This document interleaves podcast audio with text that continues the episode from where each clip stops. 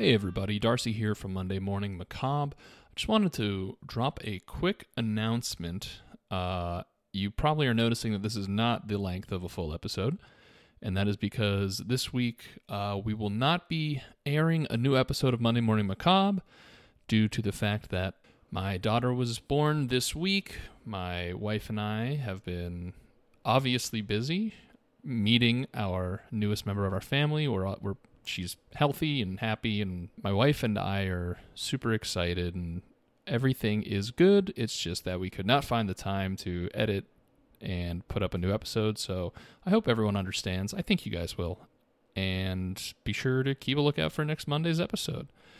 But until then, have a good Monday. I know I will. Bye.